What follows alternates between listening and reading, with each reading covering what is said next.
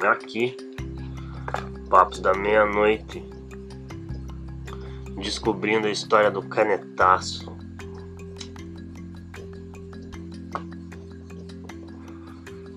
O quarto califa da dinastia. Da...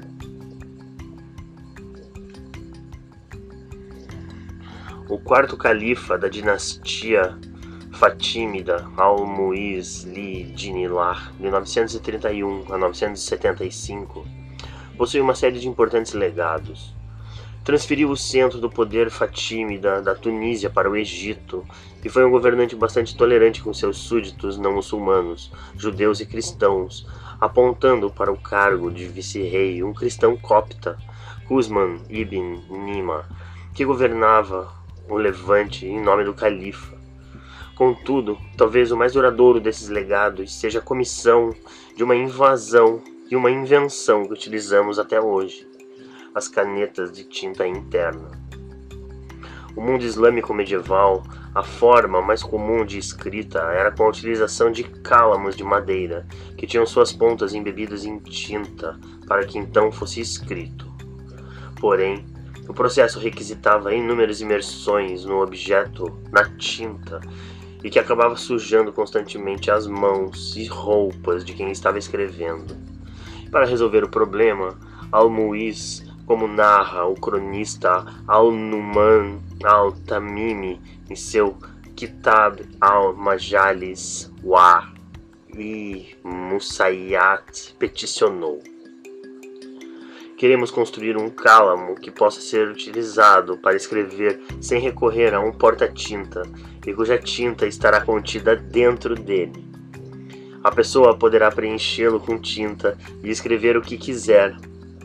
O Senhor poderá colocá-lo em sua manga ou em qualquer lugar que desejar e não manchará nem vazará nenhuma gota de tinta. A tinta fluirá apenas quando houver intenção de escrever não temos conhecimento de ninguém que já tenha construído uma caneta como esta, e é uma indicação de extrema engenhosidade para quem o contempla e percebe seu significado e propósitos exatos. exclamei: Isto é possível?